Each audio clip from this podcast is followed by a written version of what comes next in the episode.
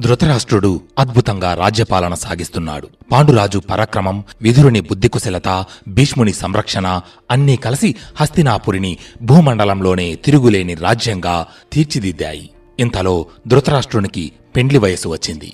భీష్ముడు ధృతరాష్ట్రునికి వివాహం చేయాలని నిశ్చయించుకున్నాడు. అయితే ఇంతకు ముందు ఓసారి వారసులు లేక రాజ్యం చిక్కుల్లో పడింది. కానీ మళ్ళీ అటువంటి పరిస్థితి రాజ్యానికి రాకూడదని భావించి ధృతరాష్ట్రునికి తగిన భార్య వంశాన్ని నిలబెట్టే కన్య కోసం భీష్ముడు అన్వేషిస్తున్నాడు. సరిగ్గా అప్పుడే భీష్ముడికి గాంధార దేశాధీశుని కుమార్తె అయిన గాంధారి గురించి తెలిసింది.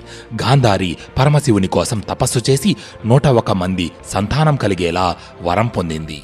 ఆమెను ధృతరాష్ట్రునికి ఇచ్చి వివాహం చేస్తే ఇక రాజ్యానికి గాని వంశానికి గాని ఎటువంటి సమస్య తలెత్తదని భావించి భీష్ముడు విధురుడితో చర్చించి ధృతరాష్ట్రుడికి గాంధారికి వివాహం జరిపించాలని నిశ్చయించుకున్నాడు. ఆ మరుసటి రోజు భీష్ముడు వజ్ర వైఢూర్యాలు నగలు ధనం బంగారం బహుమతులు తీసుకొని గాంధార దేశానికి రాజు గాంధారి తండ్రి అయిన సబలుడిని కలిసి మహారాజా హస్తినాపుర సామ్రాట్టు అత్యంత పరాక్రమవంతుడు వంద ఏనుగుల బలం కలవాడు. కురువంశీయుడు అయిన ధృతరాష్ట్రునికి మీ కుమార్తె గాంధారినిచ్చి వివాహం జరిపించాలని నిర్ణయించాము. మీ అభిప్రాయం ఏమిటి? అని అడిగాడు. దానికి గాంధార రాజు సబలుడు ఎంతగానో సంతోషించి ధృతరాష్ట్రునికి గాంధారికి వివాహం జరిపిస్తానని మాట ఇచ్చాడు. కానీ ఈ వివాహానికి గాంధార రాజు కుమారుడు గాంధారి సోదరుడు అయిన శకుని ఒప్పుకోలేదు. శకుని అత్యంత తెలివైనవాడు మహామేధావి మనుషుల మనస్తత్వాన్ని అర్థం చేసుకున్నవాడు. ఎంతటి వారినైనా తన వశం చేసుకోగలడు. అయితే శకుని గురించి ఎన్నో కథలు అపోహలు ప్రచారంలో ఉన్నాయి.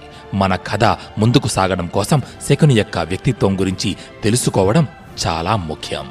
శకుని గురించి అందరూ చెప్పే ఒక కథ ఏమిటి అంటే శకుని సోదరి అయిన గాంధారికి ఉన్న దోషం కారణంగా గాంధారి వివాహం చేసుకునే వ్యక్తి మరణిస్తాడు అని భావించి ధృతరాష్ట్రునితో వివాహం జరగడానికి ముందు గాంధారిని ఒక గాడిదకిచ్చి వివాహం చేసి తరువాత ఆ గాడిదను చంపేస్తారు.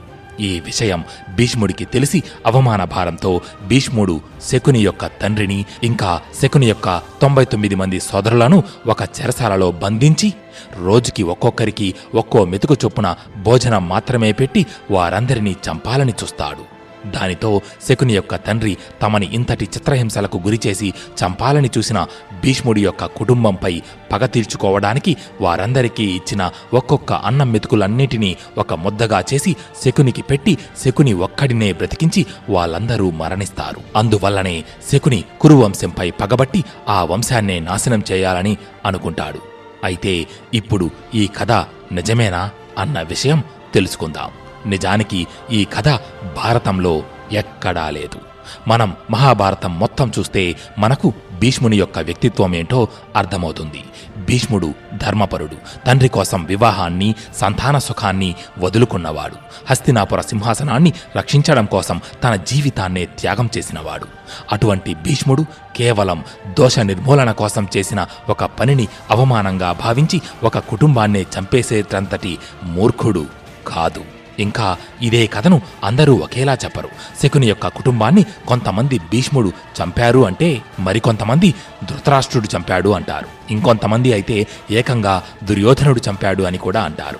భీష్ముడు ఉండగా ధృతరాష్ట్రుడు ఇంతటి కిరాతకమైన పని చెయ్యడానికి అంగీకరించాడు.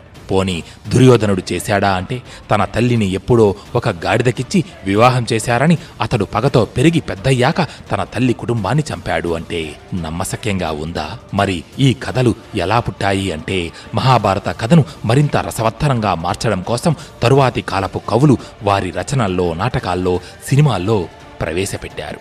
ఇందులో ఏమైనా సమస్య ఉంటే ఒకసారి వాళ్ళని వ్యాసభారతం చదవాలని కోరుతున్నాం. ఇలా పుట్టు గుడ్డివాడికి కూతురునిచ్చి వివాహం చేయడం ఏమిటని శకుని బంధుమిత్రులు ఈ వివాహానికి ఒప్పుకోలేదు.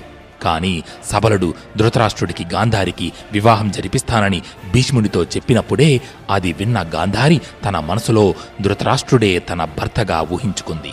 ఆమె పక్కన అతడిని తప్ప వేరొక వ్యక్తిని ఊహించుకోలేనంతగా ధృతరాష్ట్రుడిపై ప్రేమను పెంచుకుంది. అందువల్ల గాంధారి ఈ వివాహానికి ఒప్పుకుంది. దానితో గాంధార దేశ రాజు సబలుడు తన కుమార్తె గాంధారిని కుమారుడు శకునిని సకల లాంఛనాలతో హస్తినాపురానికి సాగనంపాడు. భీష్ముడు దగ్గరుండి ధృతరాష్ట్రుడికి గాంధారికి అంగరంగ వైభవంగా వివాహం జరిపించాడు. అయితే అందరికీ ఆశ్చర్యం కలిగించే విధంగా గాంధారి తన కళ్ళకు గంతలు కట్టుకుని వివాహం మండపానికి వచ్చింది. ఇదేమిటని అందరూ ప్రశ్నించగా దానికి గాంధారి భార్య భర్తలో సగం అంటారు. అంటే భర్త కష్ట సుఖాలన్నిటిలో భార్య కూడా పాలు పంచుకోవాలని అర్థం. నా భర్త చూడలేని ఈ ప్రపంచం నాకు కనిపించాల్సిన అవసరం లేదు. అలాగే నన్ను ఒక గుడ్డివాడికిచ్చి వివాహం చేసి నా జీవితం నాశనం చేశారనే అపవాదు నా భర్తకు రాకూడదు. అందువల్లనే ఈ నిర్ణయం తీసుకున్నాను అని అంది. ప్రస్తుత కాలంలో భార్యాభర్తలు చిన్న చిన్న సమస్యలకు అపార్థాలకు గొడవలు పడి విడిపోతున్నారు. కానీ గాంధారి తన భర్తకు కళ్ళు లేవని తన చూపు కూడా కనబడకుండా గంతలు కట్టుకుంది. అలాగని అందరూ ఆడవాళ్ళు కళ్ళకు గంతలు కట్టుకోమని చెప్పడం ఇక్కడ ఉద్దేశం కాదు. కేవలం భార్యాభర్తలు ఒకరినొకరు అర్థం చేసుకోవాలి అని చెప్పడమే ముఖ్య ఉద్దేశం ధృతరాష్ట్రుని తమ్ముడు అయిన పాండురాజు అత్యంత పరాక్రమవంతుడు. సకల వేదాలు అభ్యసించాడు. యుద్ధ విద్యలలో ఆరితేరాడు. పాండురాజుకు కూడా వివాహం చేయాలని సంకల్పించాడు భీష్ముడు. అప్పుడే కుంతి భోజుడు తన కుమార్తె అయిన కుంతీదేవికి వివాహం చేయడానికి స్వయంవరం ఏర్పాటు చేశాడన్న వార్త హస్తినాపురానికి చేరింది. అయితే సూర్యుడు అనే యాదవరాజు ఉండేవాడు.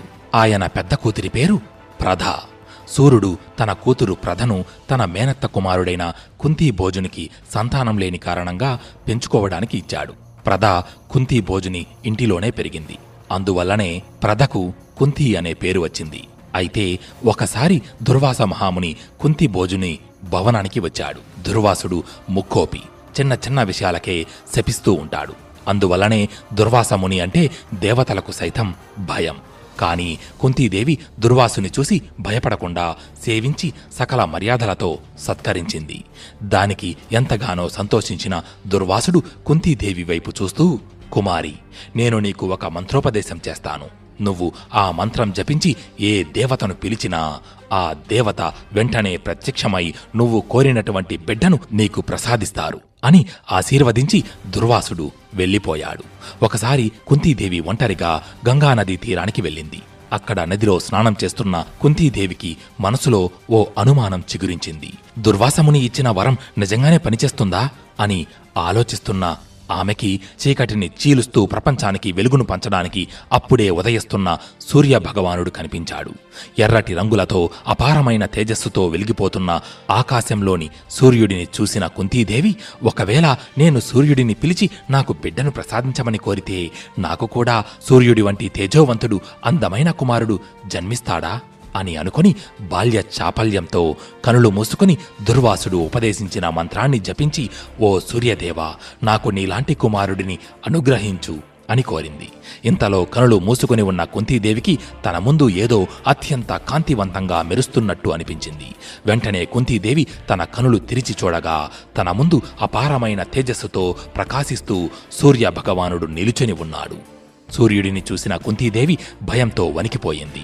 అప్పుడు సూర్యుడు తన తేజస్సును కొంత తగ్గించుకొని కుంతీదేవి వైపు చూస్తూ బాలా భయపడకు. నువ్వు అడిగిన వరాన్ని ప్రసాదించడానికి నేను వచ్చాను అని అన్నాడు. దానికి కుంతీదేవి స్వామి క్షమించండి. బాల్య చాపల్యంతో తెలియక మిమ్మల్ని ఆహ్వానించాను. నాకు ఇంకా వివాహం జరగలేదు. ఇప్పుడు నాకు గనుక బిడ్డ జన్మిస్తే నా తల్లిదండ్రులకి నా ముఖం ఎలా చూపించను? నన్ను క్షమించి మీరు తిరిగి వెళ్ళిపోండి అని అంది. అప్పుడు సూర్యుడు ఒకసారి మా పేరు పిలిచి ఆహ్వానించినప్పుడు వారికి వరం ఇవ్వకుండా తిరిగి వెళ్ళడం సాధ్యం కాని పని. నీకు గర్భం రాకుండా బిడ్డను ప్రసాదిస్తాను. అలాగే ఆ బిడ్డను స్వయంగా నేనే రక్షిస్తాను అని చెప్పి తదాస్తు అని ఆశీర్వదించాడు. వెంటనే సహజ కవచ కుండలాలను ధరించి వజ్రం లాంటి రూపంతో సూర్యుడిని మించిన తేజస్సుతో ప్రకాశిస్తూ కుంతీదేవి చేతుల్లో ఓ అందమైన మగబిడ్డ ప్రత్యక్షమయ్యాడు. ఆ బిడ్డే కర్ణుడు. మనం మన ఛానల్లో ఇంతకుముందు చేసిన కర్ణుడి బయోగ్రఫీకి అలాగే ఈ మహాభారతం సిరీస్లోని కర్ణుడి బయోగ్రఫీకి కొన్ని చిన్న చిన్న మార్పులు కనిపిస్తాయి. ఎందుకంటే వివిధ రకాల పుస్తకాల నుంచి అనేక రకాల మూలాల నుంచి ఈ సమాచారాన్ని సేకరించి కర్ణుడి బయోగ్రఫీ వీడియోని చేయడం జరిగింది. కానీ ఇప్పుడు మీతో పంచుకుంటున్న ఈ మహాభారతమంతా వ్యాసభారతాన్ని ప్రధానంగా తీసుకొని వివరిస్తున్నాం. అందువల్లనే కర్ణుడి బయోగ్రఫీలో కొన్ని మార్పులు కనబడతాయి. కాబట్టి ఇప్పటి వరకు మహాభారతంపై మీకున్న అభిప్రాయాన్ని పక్కనబెట్టి ఈ సిరీస్ని చూడండి. అప్పుడు మాత్రమే మీరు నేను చెప్పే విషయాలను సరిగ్గా అర్థం చేసుకోగలుగుతారు. ఎందుకంటే ఈ సిరీస్లో నేను కర్ణుడిలోని పాజిటివ్ పాయింట్స్నే కాక నెగిటివ్ పాయింట్స్ని కూడా చెప్తాను. ఆ మాటలతో కొంతమంది నిరుత్సాహానికి గురయ్యే అవకాశముంది. ఒక్క కర్ణుడి జీవితంలోనే కాదు మహాభారతంలోని మిగిలిన వివిధ పాత్రలలోని నెగిటివ్ షేడ్స్ని కూడా చూపించబోతున్నా. ఎందుకంటే ప్రతి మనిషిలోనూ మంచి చెడు రెండూ ఉంటాయి. అది అప్పుడైనా ఇప్పుడైనా ఎప్పుడైనా. అందువల్లనే మహాభారతాన్ని మన ప్రస్తుత జీవితంలో కూడా అన్వయించుకోవడానికి సరిగ్గా సరిపోతుంది. కుంతీదేవికి కర్ణుడిని పుత్రుడిగా ప్రసాదించి సూర్యభగవానుడు అక్కడి నుండి మాయమయ్యాడు. తన చేతిలోని బిడ్డను చూస్తూ కుంతీదేవి ఇప్పుడు ఈ బిడ్డతో నేను మా తల్లిదండ్రుల దగ్గరకు ఎలా వెళ్ళను? కాని ఈ బిడ్డను చూస్తే ఇలా వదిలివేయడానికి మనసు రావడం లేదు అని ఆలోచిస్తోంది. అలా ఆలోచిస్తున్న కుంతీదేవికి గంగా నదిలో బంగారం వజ్రాలతో నిండిన ఒక పెట్టె కనిపించింది. అప్పుడు తనకు ఈ బిడ్డకు నేను స్వయంగా రక్షణగా ఉంటాను అని సూర్యభగవానుడు చెప్పిన మాటలు గుర్తుకొచ్చాయి. ఇక కుంతీదేవి తన చేతిలోని బిడ్డను ఆ పెట్టెలో పెట్టి ఓ సూర్యదేవా నీవు ప్రసాదించిన ఈ బిడ్డను నీవే రక్షించాలి అని చెప్పి ఆ పెట్టెను ఆ నదిలోనే వదిలి వెళ్ళిపోయింది. కుంతీదేవి చేసిన ఈ ఒక్క తప్పు ఆమెను తన జీవితాంతం నరకయాతనకు గురిచేసింది. రాజభవనంలో సకల సుఖాలను అనుభవిస్తూ పెరిగి హస్తినాపుర మహాసామ్రాజ్యానికి మహారాజు కావలసిన కర్ణుడు చిన్నప్పటి నుంచి అవమానాలను ఎదుర్కొంటూ అధర్మపరుడైన దుర్యోధనుడితో చేయి కలపడానికి కారణమయ్యింది. తన పుత్రుడు తన ముందే ఉన్నా తనే అతడి నిజమైన తల్లినని చెప్పడానికి సిగ్గుపడేలా చేసింది. చివరకు తన ముందే తన పిల్లలు ఒకరితో ఒకరు యుద్ధం చేసుకుని మరణిస్తుంటే ఏమీ చెయ్యలేక తనలో తాను కుమిలిపోయేలా చేసింది. కాబట్టి పెండ్లికి ముందు పిల్లల్ని కని వారిని వదిలేయడం వల్ల ఎలాంటి సమస్యలు తలెత్తుతాయో కుంతీదేవి జీవితం మనకు సుస్పష్టంగా తెలియజేస్తుంది. ఇక నదిలో వదిలేసిన కర్ణుడు ఏమయ్యాడు? పాండురాజు ఎలా మరణించాడు? పాండవులు ఎలా జన్మించారు? అన్న విషయాలు తరువాతి భాగంలో తెలుసుకుందాం. జై శ్రీకృష్ణ జై జై మహాభారత్.